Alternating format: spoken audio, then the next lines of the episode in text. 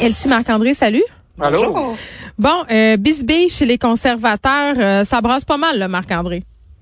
Oui, oui, c'est pas fini. Et ils sont là, euh, les, les, les, élus et les sénateurs conservateurs, ils sont en caucus présentement là, du côté d'Ottawa depuis euh, tôt ce matin. Et là, là, hier, hier, on en jasait ensemble qu'il y avait le, cette Mhm. sénatrice qui avait fait une fronde, qui est sortie demande de pétition. Et là, hier soir, bang!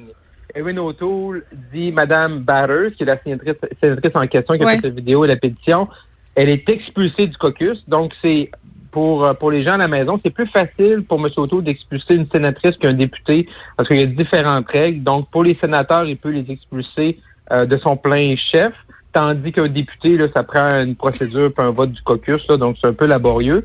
Donc là, il a décidé de, de sévir, de montrer l'exemple, de dire à tout le monde, ben si vous êtes, si, si vous m'aimez pas, si vous êtes contre moi, si vous avez des reproches, ben euh, tassez-vous puis euh, sortez du caucus. C'est sûr que Ben, c'est pas vraiment gagnant comme la- stratégie, Non, comme ben, pour ça, fédérer du monde. là, là.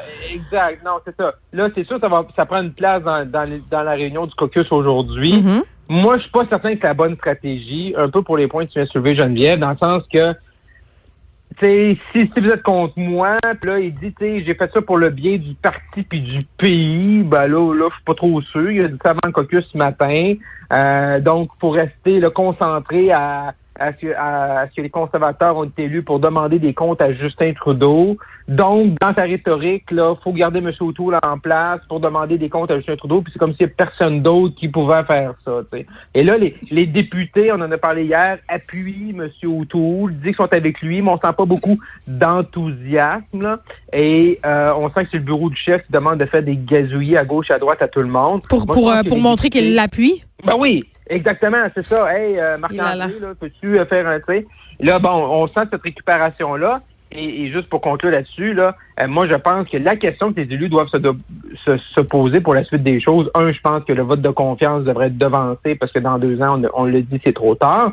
Et de deux, les élus, là, qui n'ont pas d'enthousiasme, c'est OK, la question, c'est présentement, tu veux garder M. O'Toole pour, pour, pour différentes raisons, mais est-ce que tu Mais c'est quoi les raisons? Je m'excuse. Parce que c'est ça, là, si veut personne n'est derrière lui, s'il a raté son Non, affaire. Sa chefferie. Ils veulent pas de course à chefferie. Ils- ok. ça- ça va être qui, qui va être le chef? Fait que, tu sais, ils savent comme pas, ils n'ont pas d'enthousiasme. Mais la question, c'est allez-vous gagner, oui ou non, avec M. O'Toole? Si la réponse est non, ben vous savez quoi faire. Si la réponse est oui, ben allez-vous à la guerre, puis peut-être vous allez être tout seul à la guerre. Ça fait penser euh, à une personne qui hésite à laisser son conjoint puis qui attend d'avoir trouvé quelqu'un d'autre avant de faire le pas. c'est vrai. Ça ressemble un peu à ça. Exact, exact. Fait que là, ils se disent, on n'a pas personne d'autre, fait que là, on peut, euh, on, on sait pas. Mais On s'arrange. Tant aussi longtemps que le siège sera pas libre. Bon. C'est un peu- l'œuf ou la poule. là. Bon, puis pendant ce temps-là, c'est pas que- Oui, vas-y, Elsie. Ben, j'allais dire que, tu sais, pour un parti politique, c'est jamais positif, là, des événements comme ceux-là, parce que là, on parle Mhm. du parti, mais pour les mauvaises raisons, ça fait juste affaiblir M. O'Toole. Fait que ceux qui se disaient, bon, c'est peut-être lui, il faut qu'il s'améliore, ben là, ça fait juste plomber, plomber, plomber son leadership. Donc, lui, il faut vraiment qu'il règle cette question-là. Moi, j'ai joué dans ce film-là, justement, pour le, Mhm. le leadership de Bernard Landry, puis ça avait été long aussi. M. Landry avait lancé une saison des idées, question là, de voyager partout à travers le Québec et de convaincre Mm. les gens. Et il y avait les deux opposants, qui Pauline Marois et François Legault. Et François Mhm. Legault, là, c'était épouvantable. Pendant un an, là, il s'est promené partout au Québec pour euh, construire des associations qui l'appuieraient. Puis quand est arrivé le fameux vote de confiance, où M. Landry a eu 76 Mm. ben finalement, euh, bon, M. Landry, à la surprise générale, a annoncé qu'il quittait. Mais à la Mm. fois, Pauline Marois et M. Legault avaient comme abandonné la course.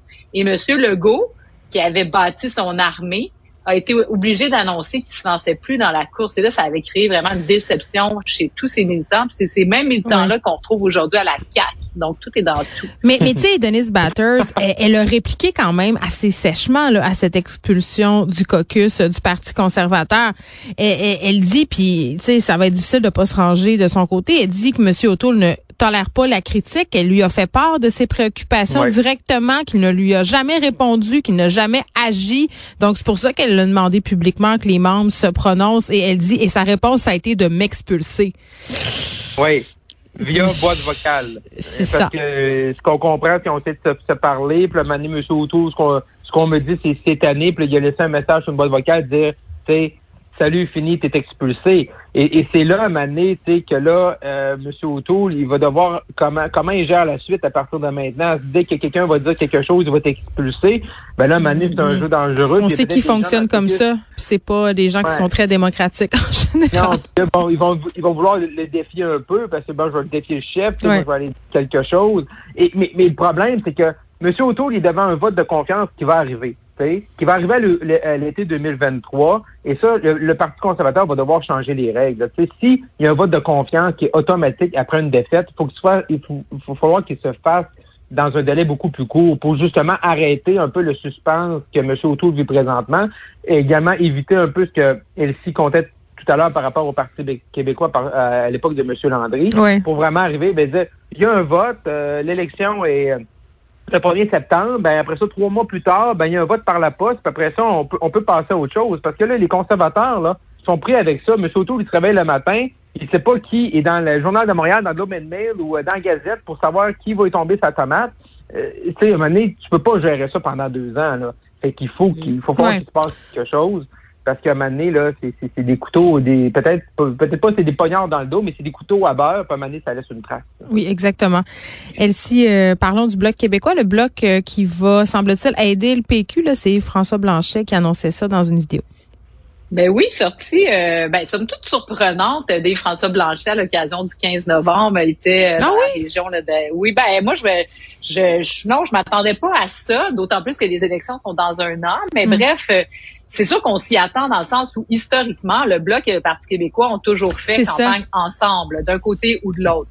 Mais là, la situation au Parti québécois, c'est sûr que ça va pas tant bien. Et donc, euh, c'est quand même un geste, somme toute, euh, je dirais, courageux même du Bloc euh, d'appuyer le Parti québécois.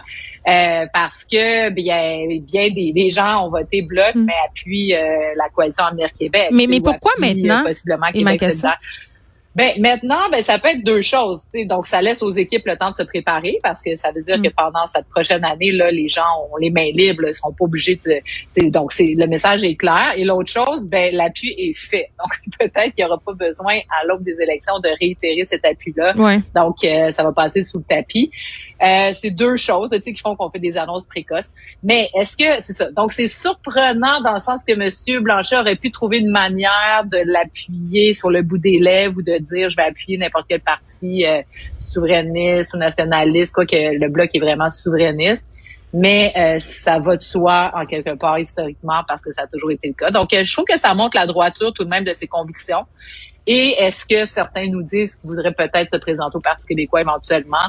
Donc, euh, évidemment, ce serait fait reprocher si jamais il avait voulu aller au Parti québécois et ne pas appuyer le Parti québécois. Mais il faut se demander aussi. C'est une bonne nouvelle euh, pour le Parti québécois et les souverainistes. Oui, mais il faut se demander aussi à un moment donné euh, quels sont les intérêts que va défendre le bloc. Ben, c'est là. Puis on le vu un peu durant l'élection fédérale, tu sais, quand Monsieur euh, M. Blanchette, là, un peu embourbé sur le troisième lien, puis il défendait les intérêts de l'Assemblée nationale. Puis à un moment donné, il a commencé à faire une espèce de rhétorique, eux autres étaient là pour défendre les juridictions, puis le fédéral versus le provincial, versus les transports, puis les infrastructures, mais ça revient tout le temps un peu à l'essence. C'est quoi, le, c'est quoi le, mandat du Bloc québécois? Est-ce que là, ils sont là pour défendre les intérêts du Québec? Est-ce qu'ils sont là à défendre les intérêts du gouvernement du Québec, de l'Assemblée nationale, du Parti québécois?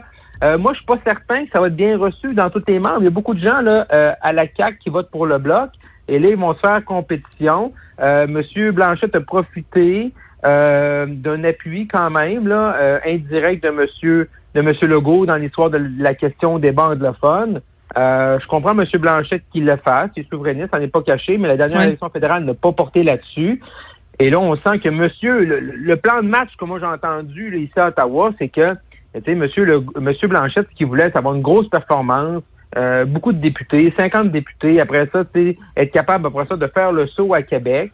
Là, c'est certain que s'il y a encore des visions pour le Parti québécois, ben il faut qu'il garde en vie. Puis probablement qu'il s'est dit que la meilleure façon de garder le PQ en vie, c'était d'y participer puis d'aider M. Saint-Pierre Plamondon qui connaît quand même des jours euh, difficiles. Oui, puis la CAQ, sa réaction aussi, ça va être quoi? Parce que si là, on en a déjà discuté, euh, la position euh, du Parti québécois en ce moment est pas nécessairement si glorieuse que ça. L'opposition, c'est quand même Québec solidaire et ça fait l'affaire de la CAQ parce qu'il y a une opposition claire entre la CAQ et le PQ, c'est moins tranché. Ben oui, c'est sûr que ça, c'est un enjeu. Ben, ça va être intéressant de voir la réaction de François Legault. Parce que si il se fâche, ben moi, je trouve, tu sais, si, il y aurait raison de se fâcher, mais en quelque part, je pense qu'il doit être au-dessus de ça. il y a 70% d'appui dans les sondages, donc le Bloc québécois appuie le PQ. Euh, pour les, gens là, qui votent qui, CAC, admettons, puis qui ont voté Bloc, ben c'est souvent des gens qui ont déjà voté pour le Parti québécois. Donc, je pense pas qu'ils vont tenir rigueur à ce que le grand frère d'Ottawa ben, continue d'appuyer son petit frère qui est en difficulté. donc, euh, euh, moi, je pense que ça va être vraiment le ton de François Legault par rapport à ça. Euh, Marc-André touche un bon point, parce que le, François Blanchet, au, départ, le Bloc défend les intérêts du Québec. Mais là, pendant les élections, à un moment donné, c'était les, euh, les votes à l'Assemblée nationale, donc défend le Parlement du Québec, donc son gouvernement. Mais tu sais, dans le temps, rappelons-nous, là, quand les libéraux de Jean Charest étaient au pouvoir, le bloc appuyait pas du tout euh, les politiques euh, du, gouvernement libéral. Donc là, mm. se, se, drapait dans la défense des intérêts du Québec. Donc, il y a un petit tango là-dedans, là, au niveau du bloc. Mais euh, je pense pas que ça va faire de toute façon un gros, gros impact sur la campagne électorale au Québec, cet appui-là. Bon, euh, on va se parler de la question des voyageurs. Moi, j'ai recommencé à voir euh, sur mes médias sociaux des gens voyager. Euh, moi, je sais pas si je serais prête à le faire, mais il y a des annonces qui sont à venir, notamment en ce qui concerne les tests PCR, Marc-André. Ouais, d'ici vendredi normalement là, mais là toutes les médias ont la même information que normalement d'ici vendredi, probablement vendredi. Fini. Euh, le gouvernement fédéral va annoncer, là, ce serait effectif assez rapidement, pour les voyages de 72 heures et moins, donc trois jours et moins. Euh, donc ceux qui veulent aller faire du shopping. le petit week-end à New York, là. Petit, petit week-end, tu pars vendredi, tu reviens dimanche, là. Euh, prends pas quatre jours parce que là, c'est ça. Fait que là, fin du test PCR, parce que c'est un peu la préoccupation de plusieurs voyageurs. Euh, je m'inclus là-dedans, tu, sais, tu pars en famille ou fait que ça, ça prend un test PCR pour revenir au pays. Là, pour les petits voyages, c'est une première étape. Là, mm. faut voir ça comme un, c'est étape par étape. Là, c'est sûr la question après ça, ben, c'est quand les, les, voyages de plus pour pour les gens, on parle toujours des gens doublement vaccinés. Donc là, il y a deux autres questions. C'est quand les pour les voyages à plus longue durée. Mm-hmm. Également, qu'est-ce qui se passe avec les enfants qui sont pas encore vaccinés? Est-ce qu'on nous est-ce qu'on va encore obliger euh, la quarantaine de 14 jours pour les moins de 12 ans. Euh, ça aussi, ça reste à définir. Là. Si on demande Si on a une première dose pour les enfants d'ici Noël, parce que bon, ma compréhension des choses, c'est que c'est encore ça le plan de match. Là. Plusieurs familles là qui veulent quitter pour le temps des fêtes euh, en voyage, puis il faudrait justement qu'on règle cette affaire-là, parce qu'au niveau de l'école, tout ça, c'est tu reviens, puis c'est 14 jours de quarantaine pour ton enfant s'il a pas eu sa première dose. mettons que ça fait reconsidérer les affaires sur un moyen temps. Là. Mm-hmm. ben oui, moi d'ailleurs. Euh, oui, vas-y, Elsie, tu as une ben expérience personnelle à nous ben partager. Oui, ben oui, c'est ça. Nous, on, on va partir euh, pendant le temps des fêtes. effectivement, euh, notre plus jeune n'est pas vacciné encore. J'espère pouvoir lui offrir, ben en tout cas qu'on lui offre une première dose. Mais je sais pas, ça reste, ça reste une question très très pertinente parce qu'il y a beaucoup de gens qui vont voyager pendant le temps des fêtes. Puis moi, j'espère même que parce que j'avais lu une statistique qui disait que c'est moins de 5% des personnes qui revenaient au pays qui contaminaient des gens avec la COVID. Donc, euh, on parle de gens. Mais on ne sait pas, euh, ça date de quand cette statistique-là, parce que si ben, vous voyagez du côté de l'Europe en ce moment, euh, mettons que la situation est quand même assez inquiétante. Là, la prudence s'impose, là, à mon sens. La prudence, effectivement, mais ça n'arrive pas le problème pour tous ceux qui vont voyager plus que trois jours, exactement, qui sont nombreux, et puis et surtout qui vont voyager en famille. Là. Dans le fond, ça permet de faire des petits week-ends à New York, disons ça comme ça. pour les chanceux qui peuvent se le permettre. oui, parce que les disent que la, la, la, le 72 heures, oui, oui, c'est les États-Unis, mais ça pourrait même être dans d'autres pays, là. Fait que ça, ça peut vraiment un, un mm. court voyage. Oui, tu sais, quand je veux aller en jet privé à Paris, là, ça, ça, ça va vraiment me servir. Faire, pouvoir le faire. Je suis vraiment contente. Je m'en vais booker mes billets de ce poste. Marc-André, merci. On se reparle demain.